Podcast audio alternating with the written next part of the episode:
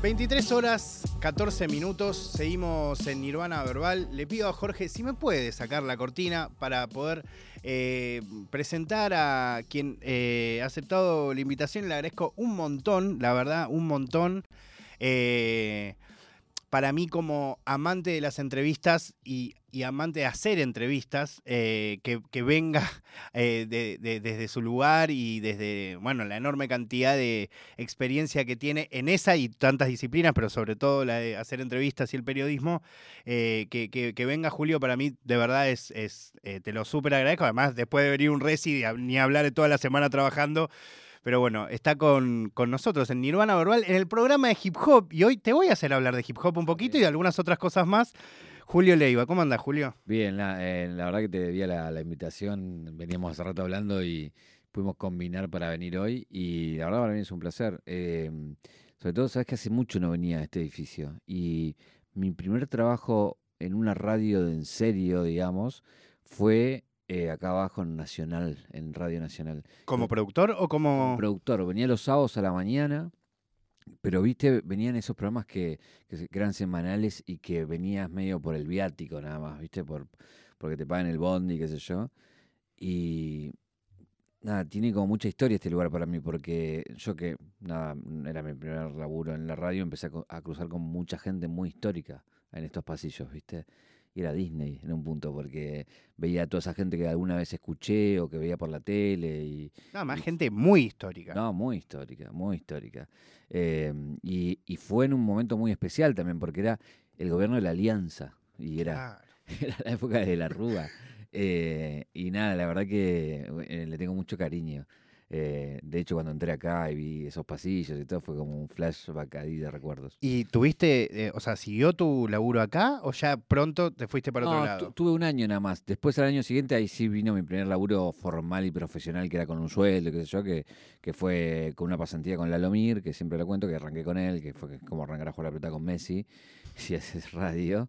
Y laburé seis años con él. Y ahí fue como mi gran escuela, digamos, en el sentido de de bueno, de, foguearte al aire y con, con, el vivo y con un tipo como él que una cabeza como pocas veces vi, ¿no? Sabes que tengo yo como esa, eh, esa modalidad eh, bastante de otras épocas de cuando quiero hacer una entrevista, intentar buscar en, en su gente cercana la típica, ¿no? Algún audio o algo que, me pueda remitir o, despertar algo en la otra persona para tener una excusa para charlar. Intenté hacerlo para esta charla y no pasó lo que quería, pero como pasan esas cosas mágicas, alguien cuando se enteró que ibas a venir me, me mandó un audio de manera... Eh, y estoy hablando de Pato Smink.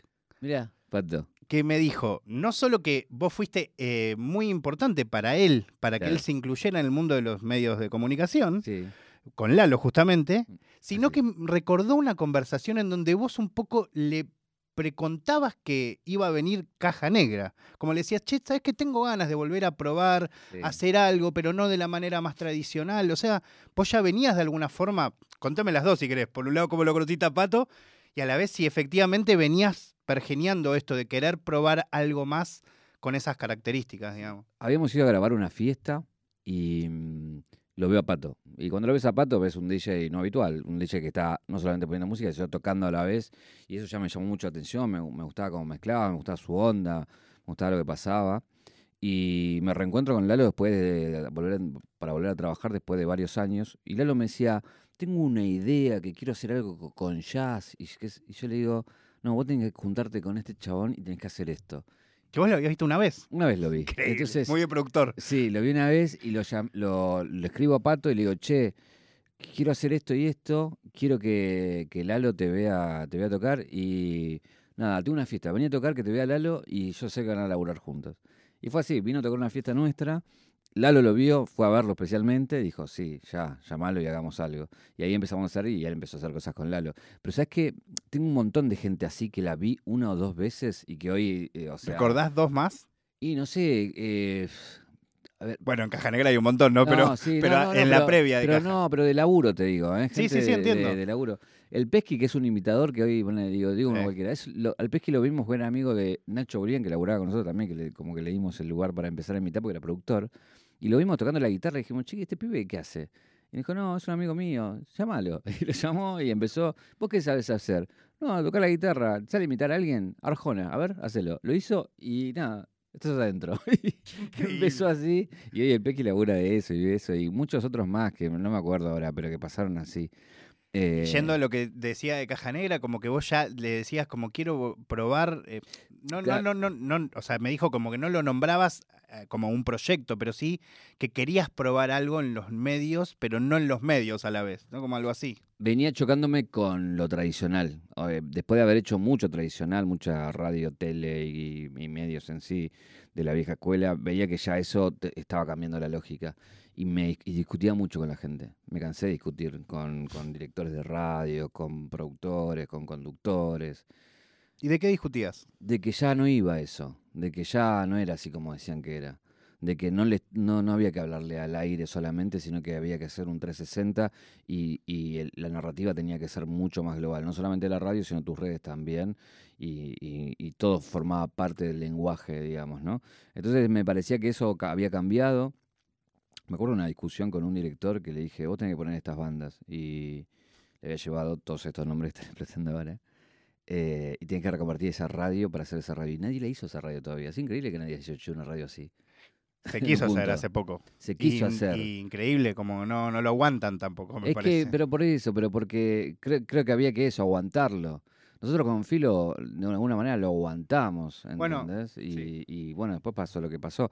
Pero bueno, eh, volviendo a lo, a lo de Pato, yo había hecho un programa que se llama La Máquina de Escribir Voces, que fueron 12 programas en Vortrix, donde entrevisté a Darín, a Flor de la B, a, bueno, no sé, a un montón de gemollo.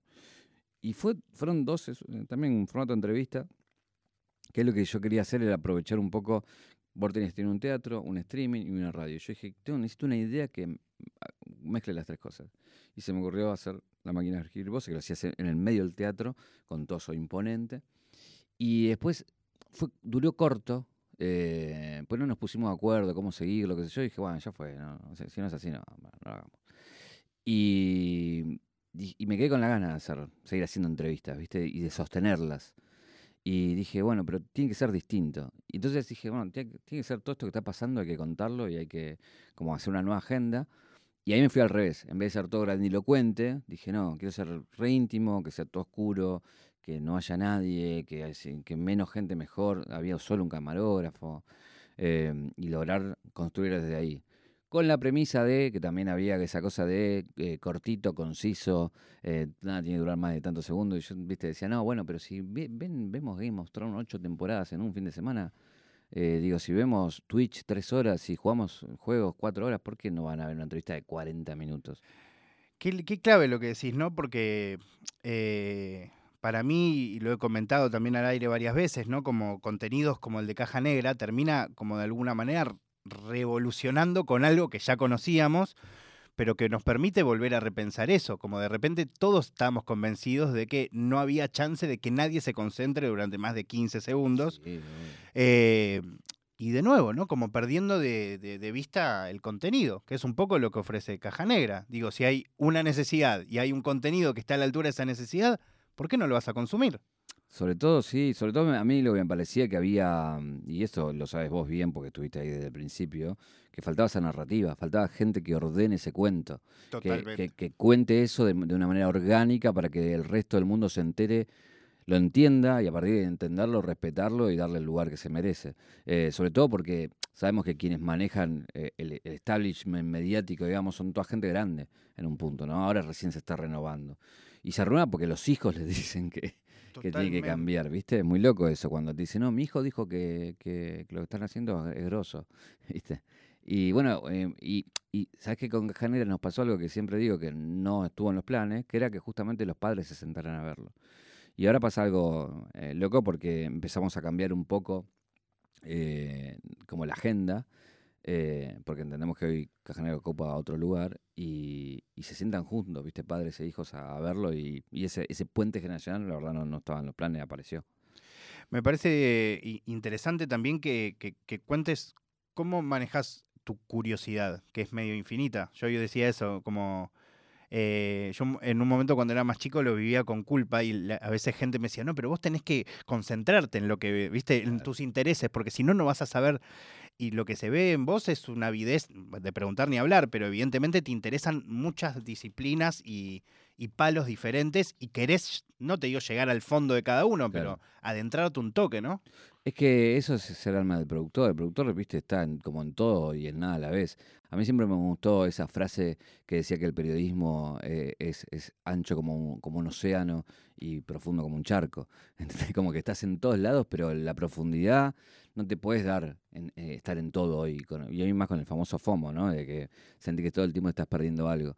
Pero eh, a mí, yo también lo miro como experiencias, ¿viste? El periodismo para mí es muchas veces el vehículo que me permite vi- vivir otras cosas.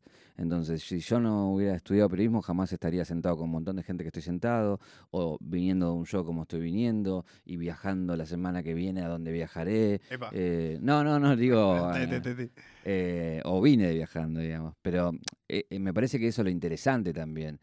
Y, y también eso de que me posibilitó vivir situaciones rarísimas. Yo he estado en asunciones de presidente, en medio de, re- de represión, en el medio de las balas entre, digo, eh, gente que tomaba una tierra y la policía, y he estado en shows que, no sé, el indio con 300.000 personas arriba del escenario.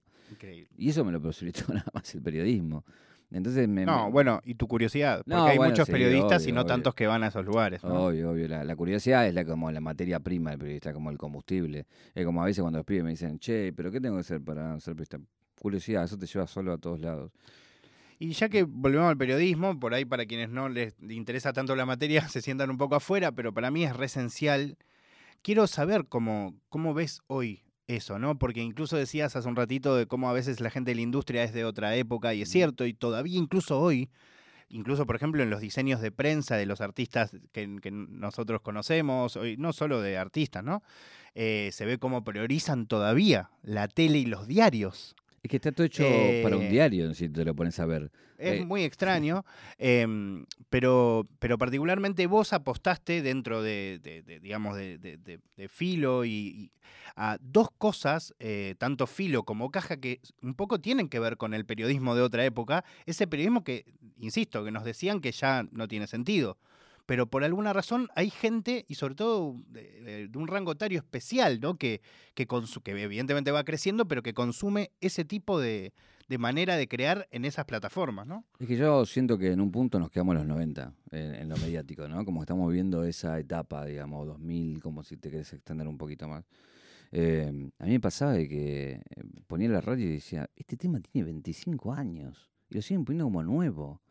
Entonces, porque claro, quienes manejaron y se quedaron en esos lugares, eh, nada, eh, vivían su, como su etapa, ¿no? Y me parecía que había un montón de generaciones que, que venían y estaban contando cosas nuevas, que, que faltaba que, que nada, que se le dé ese lugar. Eh, yo siempre cuento una experiencia que a mí me cacheteó, que fue, eh, un- vinieron los de la AMIA, que tiene un departamento de memoria, a pedirnos hacer algo para nada, llegar a los jóvenes con, con- con mantener la- la memoria de lo que pasó con la AMIA. Y lo que nos decía la gente del departamento, dice, un dato que a mí me sacudió, que fue, mira, el 50% de la población no vivió la AMIA. Zarpado. Y yo dije, ay, claro. Es un datazo Es un para arrancar a hablar. Es un datazo, porque ahí digo, yo que estoy cansado de hablar como periodista, no porque no quiera mantener la memoria, sino todos los años hice algo de la AMIA. Entonces después de 18 años, ¿eh? decís, bueno, ¿qué nuevo puedo hacer? Y después de- descubrí que no, que no tenés que hacer al- algo nuevo, sino que, Es que volver a empezar. volver a empezar y contarlo de nuevo. Porque hay muchos chicos que por primera vez van a escuchar hablar de eso. Entonces muchas veces la dinámica que yo tengo hacia abajo con, en el filo es, te vas a sentar y le vas a contar por primera vez a un pibe o a una piba esta historia. Que lo va a escuchar por vos por primera vez. Y, eso es como un, un lindo, una linda pelota para empezar a jugar. Eh, que te cambia la lógica, ¿viste? Es como ahí entendés un poquito de a qué audiencia le estás hablando. Porque los otros que ya lo contaron mil veces se cansaron de contar, entonces dan por supuesto un montón de cosas que no están sabidas, ¿viste? Entonces ahí es como, bueno, es contar la noticia, después el contexto y después si querés seguir profundizando. Pero tenés que ir desde un punto de partida. Por eso para mí Damián Cook es Damián Cook. Porque contó la historia desde cero, una, una historia mil veces contada, pero contada por un pibe. ¿Entendés? Esa es la diferencia. Y me parece que ahí hay eh, mucho de, de esto, ¿no? De que no es que volvimos a usar lo que se usaba en el periodismo antes, sino que es lo hicimos como se hizo siempre, Total. ¿entendés? Pero quizás tomando el punto de partida de otro lugar también, ¿no? Eh, me parece que eso también es, es clave para entender, sobre todo porque, eh, como decía eh, la sabia Mirta Legrand en este caso, el público se renueva. Y también, lo más grande, tenemos que entender que los chicos, por más que vos le digas que el enchufe te da electricidad, quieren meter los dedos en el enchufe y probar su propia electricidad y ver cómo pega. Y después dirán, bueno, no lo meto más. Pero muchas veces hay que dejar que las experiencias pasen y que, y que, y que nada, y que, que tengan. Porque me pasa también con los chicos que, que- que trabajan conmigo, como diciendo, yo puedo haber procesos que ya sé que hacia dónde van, pero necesito que los pasen para entender que por ahí no es y ir por otro lado. Nada, son formas de laburo más que nada. Algo que, que- que también eh, me gustaría saber es si, si tenés alguna especie de prioridad para elegir las personas con las que querés charlar. Tengo tres criterios hoy para decirte, así como que los puedo identificar claramente. Una es esa necesidad de lo que se debe hacer, digamos, como que hoy está en boga y que la gente... La famosa coyuntura. la famosa coyuntura. Que es loco porque hay un montón ahora Es un también. montón, es un Hay muchas distintas, ¿viste? muchas según las según capas. qué y dónde. Eh, después, lo que viene, hoy Cajanera lo que le pasó es que hoy tenemos eso que elegir, porque viene mucha gente que quiere estar, ¿viste? Y eh, el mejor de los problemas, el más lindo de los problemas para un programa de entrevista, que los invitados quieran venir. Pero no es un problema menor de todas maneras. No, no es un problema porque menor debe ser porque- mucha más la gente que te ofrece que por ahí no querés. Y también eso es, es un problema tener Es que, que yo decir que tengo, no. yo tengo un tiro por semana y por ahí en una semana mm, vienen 15, 10, no sé, ofrecimientos. Entonces vos tenés que elegir. Entonces por ahí dentro de lo que viene hay algo que no tienes en el radar y decís, ah, mira, esto está bueno, esto se puede hacer. Y, y lo otro es lo que me da curiosidad, que es lo que me interesa a mí, como es, son gustos que me doy, como diciendo, yo sé que esto va a tener tantas visitas o que por ahí no, no va a repercutir o que no va a tener en un público eh, nada, lo que, lo que se espera muchas veces de muchas entrevistas, pero para mí construye también la narrativa de Caja Negra. Yo creo que quiero lo, que Caja Negra cuando yo me mm, diga, bueno, ya está, se fue, que vos mire todos esos colores y diga, ah, mirá toda la gente que pasó, de todos estos palos distintos, de edades distintos, de lugares distintos, y de todas me puedo llevar algo. El verdadero registro de época. Exacto, eh, esa es la lógica un poco. Y algo que también quiero preguntarte es un poco sobre la relevancia, ¿no? Que antes hablaba de eso antes de que llegues. Cómo eh, de repente puede ir un Duki, un Bizarrap y te ubica como literal, como sos Julio Leiva, ¿entendés? El que le hace las entrevistas a los- Y de repente van personas que, que, que quizás de antemano podríamos decir, ¿no? Pero eh, de recontra deben saber quién poner un político y por ahí no sabe quién sos. Bueno, me pasó, va a salir esta semana una entrevista que va a ser cuando salga, tipo, no decir, ¿por qué? ¿Cómo? No. Y no sabía quién era cuando sentó delante mío. Igual, debe- es raro también. es rarísimo. Pero, no, no- no- o sea, para vos no, no es tan raro ser un mí- periodista que no sí, te conozca, sí, ¿no? Sino el hecho de la, la diferencia. Sí, total, total. No, y me ha pasado de gente que venga y me, y me diga, estoy re nervioso porque yo quería esta entrevista, quería estar acá. Y gente que había hecho muchas entrevistas. Eh, y en otro me dice, no, me dijeron que tengo que venir. ¿Y por, cómo analizás eso? Porque es eh, loco. A, mí- a mí me pasa sobre todo mucho con el mundo de la política. Yo a veces le pregunto con algunas personas, sobre todo en la actualidad, le pregunto, ¿sabes quién es Leiva? ¿Sabes quién es Tomás Rebord? Como, para ver que, ¿sabes quién es Jagroski? ¿Sabes qué? Para ver si qué están viendo, cómo se están informando también, ¿viste? Eh, y en general es muy loco, como de Que repente justamente la no, política... lo- no llegan. La política es lo más anacrónico que hay para mí en, en este sentido de los medios, ¿no? Sobre todo porque todavía, eh, para mí, digo, la música, lo digital le movió el avispero. O sea, hoy te corta tickets o te levanta views un referente en lo digital. Eh, te pasa con las películas. Alguien que dice sí o no, la ves o no la ves. Y así llevarlo a un montón de ámbitos. En la política, para mí, todavía no apareció la persona que te mueve el avispero vámonos, te guste o no, desde un Jorge Lanata a un Víctor Hugo Morales o al que quieras, de esos referentes que dicen algo, hacen una investigación, un informe y todo el mundo va, ve, comenta.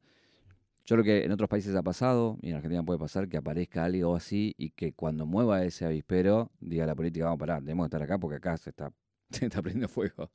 Eh, te cuento una- un datito. Cuando hicimos lo de mm, Alberto Fernández, el presidente, cuando vino, el mundo de la política se enteró de Caja Negra. Y querían venir todos. Y justo eran las elecciones del año pasado. Y no nos daba como meter 8 o 10 candidatos. Y ahí fue lo que hicimos, filo elecciones, y lo hicimos por aparte. Y ahora sí, ahora me parece que hay que hacer los referentes con respecto a la elección que viene, a los que parece que van a jugar y demás. Y ahí sí, nada, empezamos a hacer ya un poquito más políticas y, y también, nada, me parecía que estaba bueno cruzar, ¿viste? Empezar a empezar a cruzar y, y que se, esto, que, que, que, es- que sean de- desafíos nuevos, ¿viste? ¿Hay algún, alguna charla que registres en donde hayas aprendido mucho más de, de lo que te esperabas de movida, digamos? Eh, muchas. A mí eh, hay, que quizás no, no es toda la charla, pero yo siempre, eh, cuando voy a un lugar, me quiero llevar uno o dos datos, no mucho más, ¿viste? Como que si me voy con eso ya estoy, ya estoy contento, me llevé algo nuevo. Y hay charlas que por ahí me llevé dos datos que me acomodaron la cabeza, o me acomodaron para dónde iba. Te digo, Bizarrap a mí me acomoda la cabeza a nivel industria musical. Totalmente. ¿entendés? Coscu me acomoda la cabeza a nivel streaming. Paulina Cocina me acomoda la cabeza a nivel YouTube. Y así te puedo nombrar un montón, ¿viste? Desde ese lugar. Claro, como Eh, fueron charlas bisagras para ir entendiendo cositas. Exacto. Que a mí me fueron acomodando y decir, ah, esto es por acá, nada que ver por donde yo pensé que era, ¿viste? Es por acá. Eh, y ahí, ¿viste? Como que se te abre un mundo. Eh, entonces, nada, todas, eh, yo siempre trato de llevarme algo, a veces hasta para la vida misma, ¿viste? Como miradas de la vida, que no tienen que ver solamente con consumos o con medios o con cultura, sino, ¿viste? Que alguien te dice, bueno, no, yo a los 40 estoy mirando más el fin que no sé qué, y te tiran ahí una posta media filosófica y decís, ah, mira, es verdad, ¿viste? Y te queda. Y musicalmente, con honestidad, Sí, ¿eh? sí, sí. Eh, ¿cuáles de estos artistas te encontraste escuchando? Pero no, no quiero que me digas, porque como periodista que se nota obseso que sos, Sí.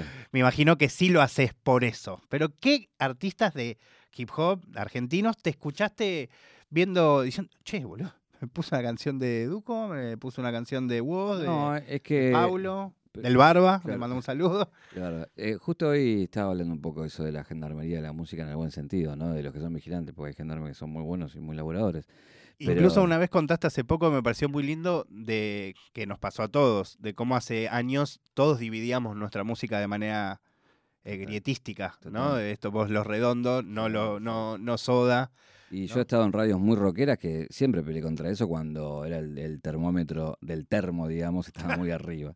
Eh, pero si, si te digo así como gente que digo, uff, este pibe, eh, o sea, me parece grosso, y a mí vos me parece muy grosso, Trueno me parece muy grosso, Acru me parece un vuelo, o sea, que vuelvo a repetir, generacionalmente me, me separa una distancia, pero puedo reconocer los ojos de los demás cuando lo miran. Y yo cuando lo veo a Acru y veo gente que sabe quién es y cómo lo mira, ahí entendés que estás parado frente a un tipo que está moviéndole la vibra a la gente, ¿entendés? Como, es como, el tipo pasa y para un montón de chicos es leyenda, ¿viste?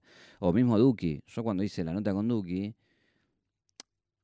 digamos, yo soy periodista con más años, digo, él es más chico, me, me puede separar cierta distancia, pero estoy entendiendo a quién le estoy haciendo, ¿viste?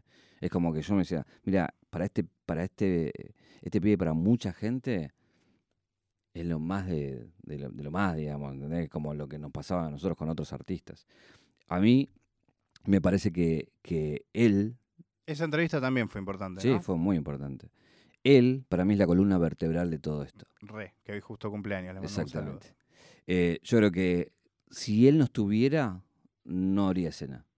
O sea, él es lo que une a Acru con Trueno, con, eh, no sé, Litquila, con lo que con lo que vos quieras, que parecen que no y que sí. Eh, por eso me parece que es lo que pasa con los cuatro Vélez que va a ser.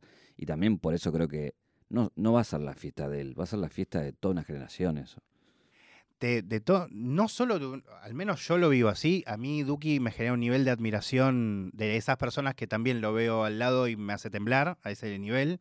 Eh, a pesar de ser periodista y de poder Sí, sí, sí, separarme sí, y que obviamente cuando lo tuve que entrevistar en DEM me puse en ese Obvio, rol, obvio. pero salí de ahí y eh, era Duco igual. Claro. Eh, la verdad es que yo creo que, o al menos para mí, Duco representa, casi te diría, tampoco es que importa lo que representa para mí, pero particularmente para los que realmente amamos el hip hop y vimos cómo todo fue tan difícil y cómo nunca se pegaba y ningún artista que era buenísimo lograba tener una carrera al respecto y cómo todos se peleaban con todo sin ninguna razón, ni motivo, ni objetivo, ni objeto, ¿no?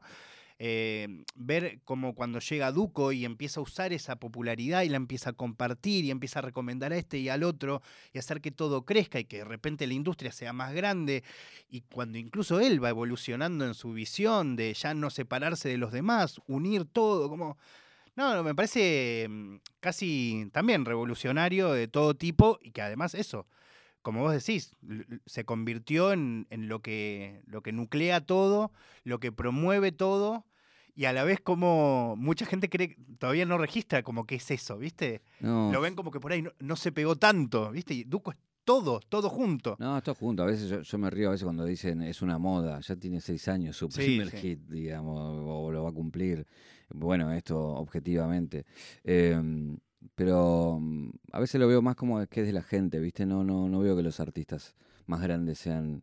Eh, lo, lo, ven con, con, mucho respeto también. He hablado con mucha gente de, del rock que, lo respeta mucho, digamos, ¿no? Claro, como que, ellos quizás sí ven, ¿no? Eso que, que a otra gente le cuesta más por ahí. Sí, sí. Em,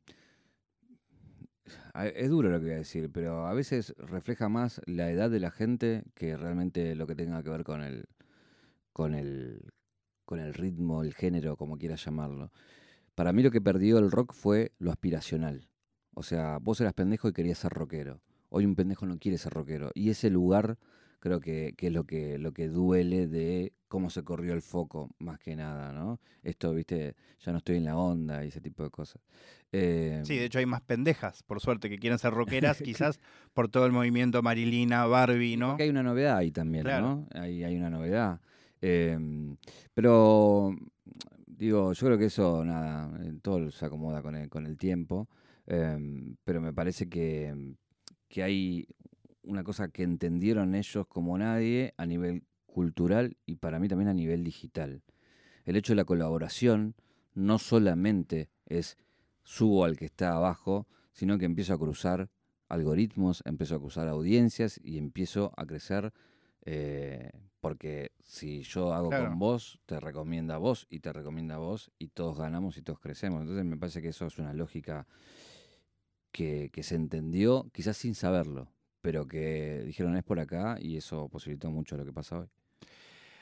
Quiero ir un poco, aprovechar antes de que terminemos, eh, hablar un poco de la entrevista. Eh, em, ¿Cuáles tenés entrevistadores preferidos, por ejemplo? ¿Ha cambiado incluso eso en la, vida? Eh, no, siempre son los mismos. porque la verdad, yo siempre lo digo, y no, no es porque es una crítica, es como, son ondas, ¿viste? En una época se entrevistaba así, después en otra época se entrevistó distinto. Yo no entrevisto igual en la radio como entrevisto en Caja Negra. Son ámbitos totalmente, totalmente, distintos. Entonces, a mí, eh, como género, como la entrevista, me gusta obviamente más eh, hacerlo como, hago, como en Caja Negra, donde puedo profundizar. En ese lugar tengo muchos que son de la más de la década del 80, del 70, del 90 viste, desde Antonio Carrizo, que me encantaba y me lo he cruzado acá y no lo podía creer cuando me lo crucé acá. Soler Serrano me parece, si nunca vino Soler Serrano, ponga Soler Serrano, Cortázar Borges. Increíble. Esas entrevistas increíbles. El Perro Verde con Jesús Quintero entrevistando a Charlie García, por ejemplo, que mm, eh, yo decía, ojalá tuviera esto, la mirada de este chavo para entender que Charlie García, a la edad que lo entrevista, que era un pendejo, él se da cuenta que ya era un prócer. ¿Entendés? Que estaba frente a un prócer. Y yo digo, ojalá yo tuviera esa capacidad de darme cuenta que con un pibe me estoy dando cuenta que estoy frente a la historia de los próximos 30 años, digamos, la música. Claro, como que en ese momento ya te llamaba la atención el registro, de esa persona. Sí, sí, sí, el registro de él. Como que en algún punto fue re importante. Sí, total. Y para mí fue re importante es darme cuenta de eso. De decir, este tipo se dio cuenta que estaba frente a Charlie García cuando Charlie García tenía 25 años. Cuando Charlie no, por ahí no se daba cuenta que era Charlie García. Total. Y él ya se dio cuenta. Y yo decía, bueno, ojalá yo encuentre un pibe que sea el próximo Charlie García y lo pueda entrevistar a los 25 años o a los 23, sobre todo porque mi generación no tenía material audiovisual para saber cómo era Luca Prodan en, en, en, HD, ¿entendés? O 4K. Y digo, yo dejar un registro de eso me parecía como, como que estaba eh, esto, esto es el, registro de época, ¿no? Em, después me, gustaban, eh, no sé, desde otro lugar, Ginsburg como más pícaro, o Castelo como más pícaro, eh, o La Negra cuando entrevistaba también que se ponía pícara. Eh, hasta te diría Luisa Delfino en Te Escucho. Bueno, de ser reina, reina, de la reina. ¿no? de transformar cualquier conversación en una conversación interesante. Totalmente, porque aparte hablaba con gente random, no eran famosos ni nada. Y eso también me lo me cambió una vez en la, en la máquina de escribir voces, le hice una nota a Ricardo Darín, la primera que le hago a Ricardo Darín, que la pueden buscar y la van a encontrar. Yo era más joven, él también. Y nada, él me dice, la premisa de lo que era eh, la máquina era que yo buscaba una biografía. Entonces entrevistaba a gente para decir qué biografía escribía. Entonces la última pregunta era, ¿qué nombre le, pondrías a tu biografía? Y él, bueno, tira el, título, pero ahí me dice algo que me requedó, que me dice que cualquier persona en el mundo puede tener su biografía, que todas las personas tienen una historia. Y eso me niveló en el sentido de que cualquier persona, digo, yo puedo charlar con vos y, y en una hora voy a encontrar un montón de cosas muy interesantes, digamos. Es algo que dice mucho la nata y que repetía mucho en la época de página, ¿viste? Total. Yo al menos lo escuchaba mucho y honestamente primero me lo, lo escuchaba descreído, ¿no? Pero es totalmente cierto. Bueno, Eh, vos fíjate, la, la entrevista con la nata, si la, no sé si la, la viste. sí, sí, hablamos, me Ah, parece, sí, me ah, volví es verdad, loco. Es sí, verdad sí, que sí. la hablamos, hablamos. Y yo particularmente soy de esas personas que todavía aún eh, puede registrar sin problemas el, mi nivel de admiración por esa persona que rompió con todos los estándares de la profesión que amo, con lo cual no puedo hacer otra cosa que reconocerlo, más allá si hoy coincido o no con lo que dice. Sí, total, yo lo admiré muchísimo y, en, muchos puntos, sobre todo en lo, lo creativo, es como decís, qué cagada que te chupó la política porque creativamente te perdimos. Viste, como de, Bueno, hacer incluso cosas. yo te decía algo en la charla que tiene con vos, que para mí es re, que también le fue como un callo que se le hizo, que todo el tiempo se defiende. Sí, sí, sí. Que él todas las preguntas que le haces se las toma como ataques, no como preguntas. Es que yo le hice una, una entrevista como se la haría a la nata. Es cierto. ¿Entendés? Hice más para ese lado y yo creo que en un punto no me terminaba de mandar a la mierda en un sentido porque algo reconocía que estaba algo bien para él, ¿viste? De hecho, la primera pregunta que le hago la saco de su libro. Él recomienda que en una entrevista hay que hacer esa pregunta, que es ¿quién sos? Sos lo que decís. Y él se queda, ¿viste? Y no sé si él Pará, ¿en qué libro es en...? En el, sesen- en el de, de su biografía, digamos. ¿no? Increíble. No, no, él No, recomienda... me, ese- ac- no me acordaba de eso, es muy buena. Sí, cuando, cuando dije, voy a arrancar ahí, y si se enoja, le voy a decir, vos recomendás hacer esta pregunta. ¿Y vos decís que se acordó? Yo creo que no, no, creo que no. Qué buena pregunta para hacerle después, ¿no? Sí, creo que no. Pero no, una entrevista muy interesante, entonces mantener esa tensión eh, me pareció, nada, como muy desafiante. Y yo creo que lo bueno de esa entrevista es que al principio mucha gente no le gustó que la hiciera y después los que lo querían y lo- no lo querían la disfrutaron. Y un poco yo busco eso, ¿viste? De que, de que disfrute la entrevista más allá de cómo pienses con respecto a quien está enfrente, ¿no? Algo que me parece muy, muy interesante para preguntarte es eh, que lo escuché justamente en la charla que tuviste con Bruno Podestá, que ahora justo se hizo muy, muy, muy conocido con la charla que tuvo con Omar Varela. Sí. Eh, pero creo que el anterior fuiste vos, Sí, literalmente. sí, por ahí puede ser. Y hablabas mucho de este mito de la repregunta y del hacer sentir mal al entrevistado.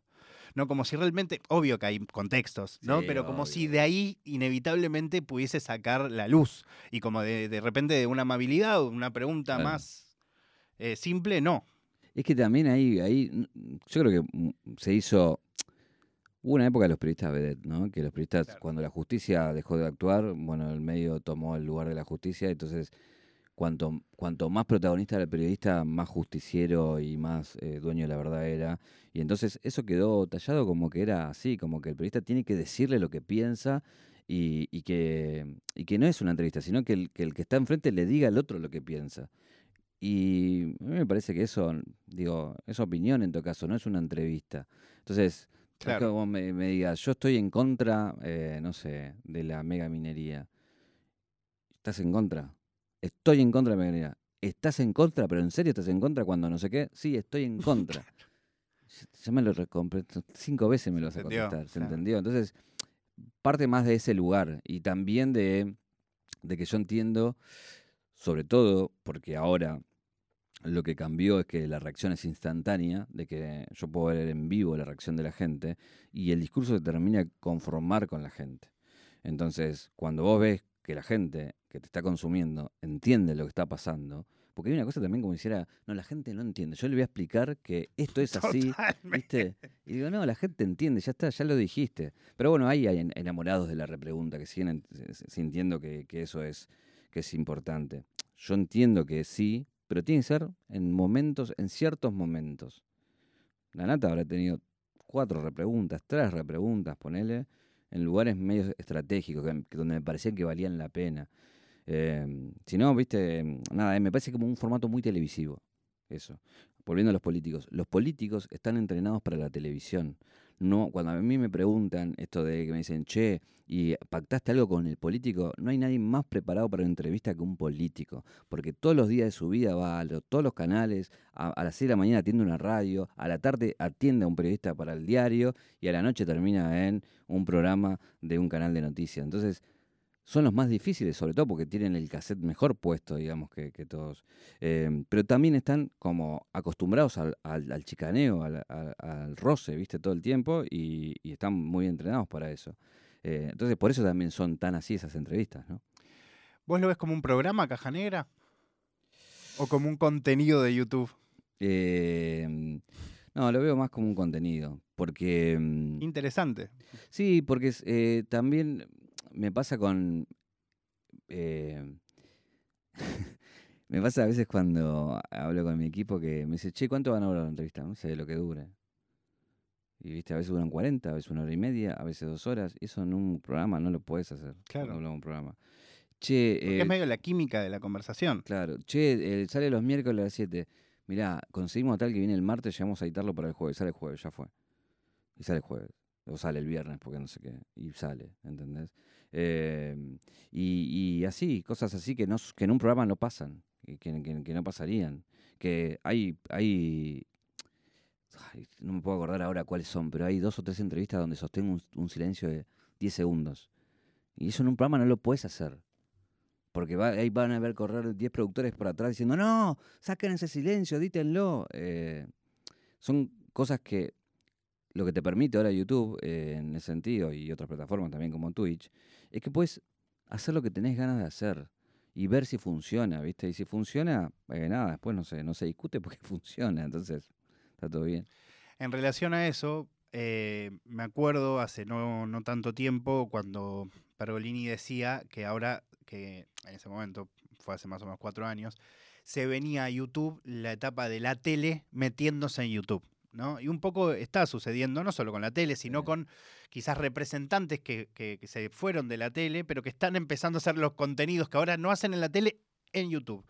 ¿Cómo ves eso? Que, y que además yo siento que en algún punto Cajanera vos no lo ves como un programa, pero sí fue un disparador de, ok, podemos hacer algo con estas características más largo. Eso, pensarlo como un programa y literal, ahora hay un montón de gente que hace eso bastante similar o con esa misma estructura. Sí, obvio. Eh, nada, eso es lo que nos pone contentos, de decir eh, que, para mí que venía de la radio, viste, siempre envidié eso, que dice, che, nosotros empezamos con esto, nosotros hicimos esto, ¿viste? la puta madre, ¿por qué llegué tarde siempre, boludo? Siempre llegué tarde, porque lo, que, ¿viste? Empezamos a laburar en los, pasados los 90, perdimos todo, ¿no? No ligamos el uno a uno, no ligamos los grandes sueldos, no, no ligamos la explosión de, del cable, de las FMs. Y en un punto decía, che, pero para todo esto que es nuevo, nadie lo está explotando. Y acá tenemos que hacerlo. Y, bueno, y lo hicimos y explotó y le fue bien. Y ahora marcó el camino para que muchos hagan muchas cosas similares. Em, pero bueno, nada, es una cosa que nadie te lo va a poder sacar, ¿viste? Y yo creo que sí, eso va a pasar, pero no, no sirve esto de vengo de la tele a hacer tele en YouTube, ni voy a ser influencer en la tele. Es como, tienen que ser si vas a hacer YouTube, anda a hacer YouTube. Si vas a hacer tele, anda a hacer tele. Porque son, son nada, son lugares distintos, son continentes separados. Algo que dijiste hace un rato es que habían entendido que Caja Negra se había convertido en otra cosa y que por eso estaban replanteando hacia dónde iban. Eh, ¿Se puede explicar sin contar demasiado? Pero ¿Qué es lo que entendieron? Y porque todo el mundo, esto, que todo el mundo quiera venir, de, eh, cruzarme con gente después que no entendía que era cajanera cuando vino y diciendo, che, ahora con todo lo que pasó entiendo. Eh, no sé, he hablado con, gente que tipo, eh, le pregunté, che, ¿qué significa para vos? Y me decía, para mí puedo decir que yo tengo una caja negra. Me decían, ¿viste? Como, como antes de decir, tengo un Martín Fierro. O me acuerdo cuando hicieron un informe ahí de música en Clarín, me llamó el periodista que hizo la nota y me dice, che, tengo que decirte una cosa que, que está pasando, que con todos los que entrevisté dicen que, que hoy no es la tapa de la revista, sino que hay que ir a tu programa. ¿Viste? Y todos esos datos, dijimos, ah, bueno, listo. O sea, no, no, o sea, esas cosas, viste, que pasan, ¿no? No es que vos decís, bueno, yo quiero buscar el prestigio. No, El famoso El prestigio. famoso prestigio. El- eso te lo regalan o no, o no, el, el público, la industria y demás. Pero bueno, se dio como ese lugar que hoy está bueno porque viene un gamer de 18 años y viene un presidente de la nación y a los dos se lo entrevista con, con la misma, con el mismo respeto, calculo. Respeto hablo de, de Sí, sí, sí. investigar y demás. Em, y hoy como, como nada, ese lugar está como ahí adquirido, eh, tratamos de usarlo a nuestro favor, ¿me entendés? Como decir, bueno, venimos del enano de la vela puerca en Uruguay y antes de Emilia Mernes y en el medio metimos la nata, ahora metemos un político la que viene y la otra meto una artista plástica y, la, y viste como, como esa cosa más variopinta de aprovechar em, esto de, de poder charlar con, con gente distinta y digo, si a vos te gustó una a la vez y quizás la otra pasás, pero volvés en, en tres con otro, que te vuelve a- y como la rueda, viste, va, va ahí cambiando, ¿no? Te voy a hacer dos para cerrar, eh, súper, bastante random. La primera es, eh, me llama la atención que casi siempre te hacen esta pregunta de cuál es tu entrevista preferida o de las que más siempre. y siempre decís la de, de la Serna. Y quiero saber por qué. ¿Por qué crees que es esa? O si por ahí es como que te, lo convertiste en un... Voy a contestar esa. No, no, no, no. No, porque sentí que ahí encontré el formato. Mira, Eso fue. Fue como el clic, viste, decir, ah, es esto. Este programa es esto. Viste, como diciendo, eh, este, este contenido tiene que ser por acá. Y, y sobre todo porque creo que ahí, eh, yo siempre como que estoy buscando, buscando, buscando, buscando, y con él fui a buscar algo, ¿viste? Pero no solamente por cómo se dio la entrevista, sino por, por todo el proceso. De cómo preparé la entrevista, hacia dónde la quería llevar y ver si podía llevarla hacia ahí. Y, y nada, cu- cuando termina la entrevista, yo en el medio siento que, que se estaba cumpliendo todo eso. Y encima el flaco me regala y me dice al final, me dice, le digo, si no fueras actor, ¿qué serías? Y me hubiera gustado ser un periodista como vos y ser no sé qué. Y viste como, ahí es donde te decís, el chabón se sintió re cómodo también con todo lo que contó y cómo, lo, cómo se fue llevando, digamos, ¿no?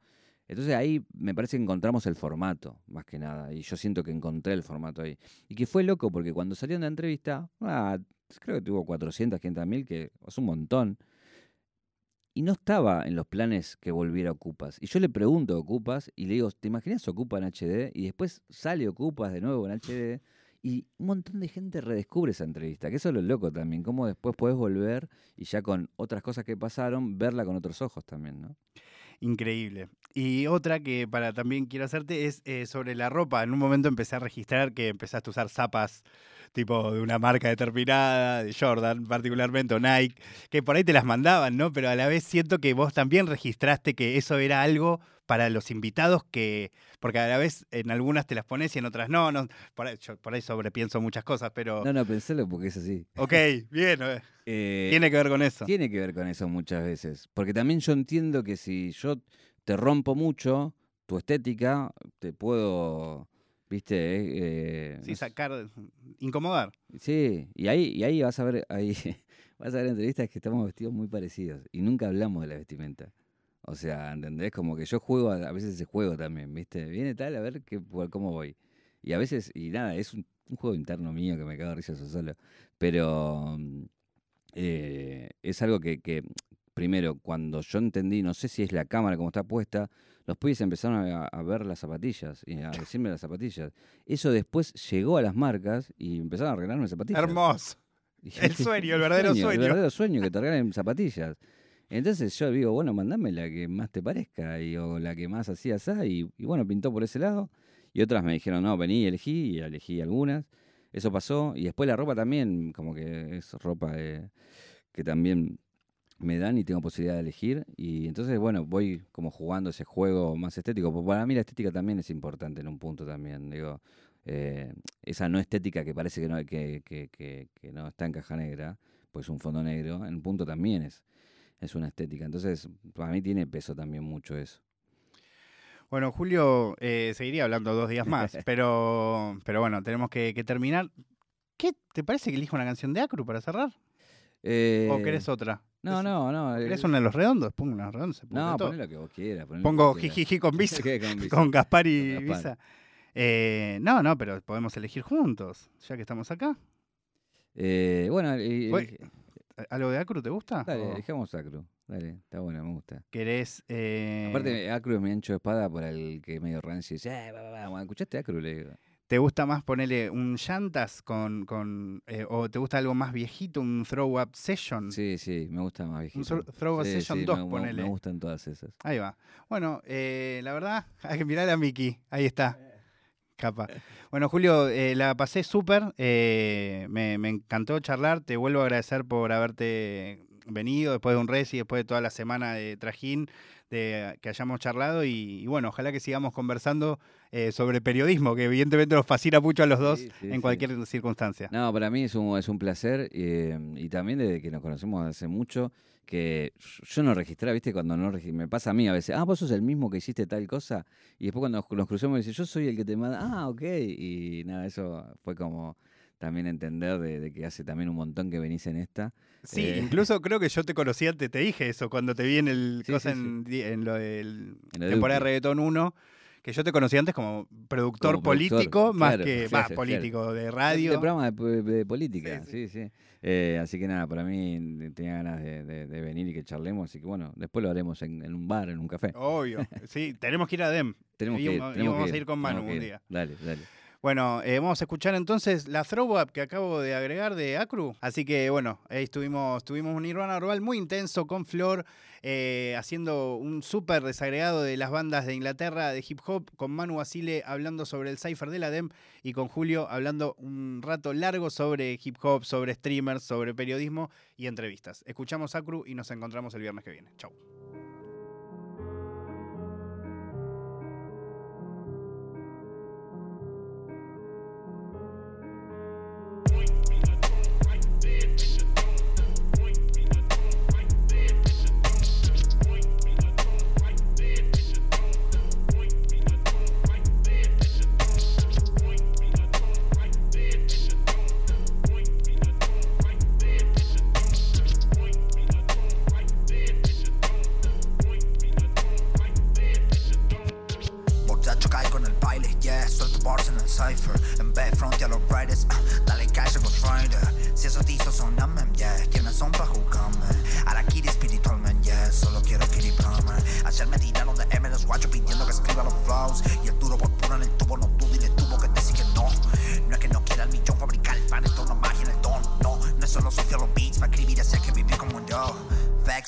Facts.